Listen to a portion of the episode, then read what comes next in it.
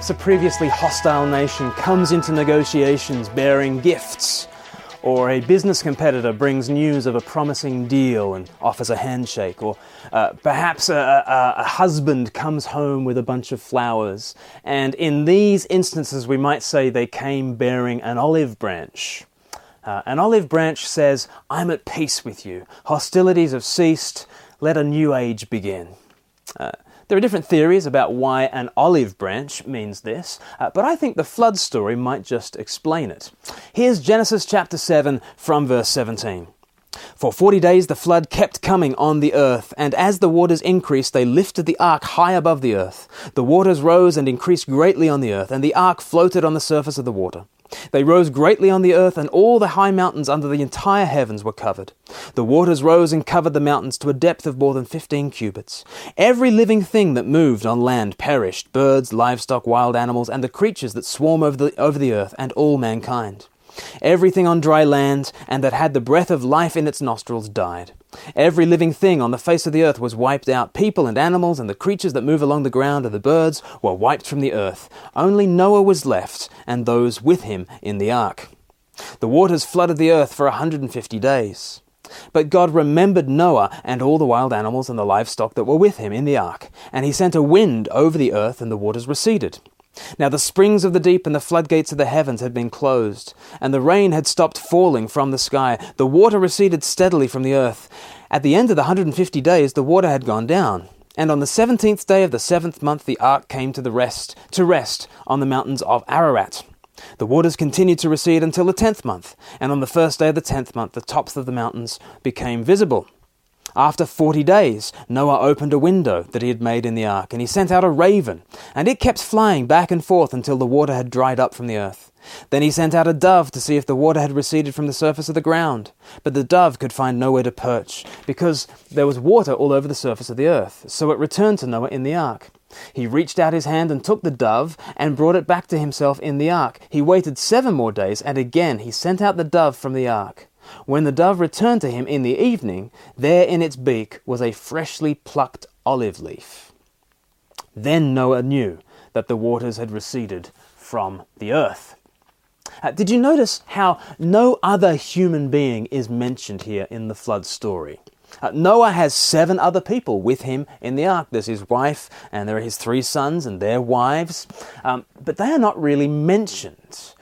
They have gathered themselves to Noah, hidden themselves in Noah, and because God remembers Noah, they are kept safe.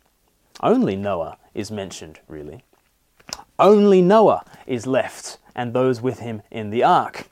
So, really, it's all about the salvation of the one righteous man, Noah, and all those who are gathered to him, both people and animals. And so it is with Jesus Christ. You know, God looks at this world and he sees no justification for this world whatsoever. There is no justification, no excuse, no justification for this world in its sin. There's no justification for me and for you. But there is Jesus. There is the one man there is the one righteous one. He alone can justify the existence of this world. He alone can justify your existence and mine. He steps forward to justify the world. And he goes to the cross where God's justice overwhelms him. But only he can survive such a judgment. And survive it he does. On Easter Sunday, he rises up again, and he, the righteous man, comes through judgment, along with all of those who have hidden themselves in him. As it is with Noah, so it is with Jesus.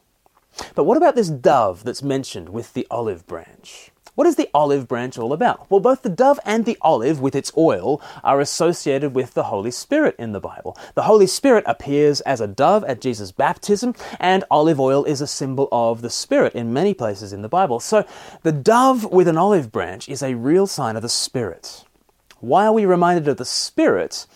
Well, think of that ark. There they are, huddled together, hiding in the righteous man Noah, but it looks pretty bleak. 40 days of rain, 150 days of flood waters. They must have been wondering will we really come through the judgment? Will there really be life on the other side of all this death? Yes. And that's what the Spirit assures us of. You see, the Spirit brings to us the life and hope of Jesus, and especially the Spirit brings us the life and hope of Jesus' future. Think of how the family on the ark feel as the dove flies back from the new land. There it is, carrying a token of the oil filled tree. He brings back something of the future into the present. Here is the first fruits of new creation life. What a reassurance to all who have gathered to Noah, the righteous one. Now, all those who have hidden themselves in the safe place, they now have a token, a guarantee of new creation life. When they see this olive branch, they know that there is a future beyond the judgment of God and they can rejoice. It's the same for us. We have gathered to Jesus, the righteous one, and we might worry. We might worry because life still looks pretty bleak. Will we really make it through the judgment and into God's new world? You know what we need? We need an olive branch. Like the warring nat- nation that receives terms of peace, like the, like the wife that sees the husband bringing the bunch of flowers, you know what? God brings us an olive branch. And those who have hidden themselves in Christ, God gives us His Spirit as a sign that we are at peace and as a guarantee of Christ's future, that His future will be our future. As 2 Corinthians 1 verse 22 says, God has put His Spirit into our hearts as a deposit, guaranteeing what is to come. Will we really come through the judgment? Will there really be life on the other side of this death? Well, look to the righteous one, Christ. He holds the future. You are safe with Him. And look to the Spirit, God's guarantee of this coming glory. He is God's olive branch, telling you I'm at peace with you. Hostilities have ceased. Let the new age begin.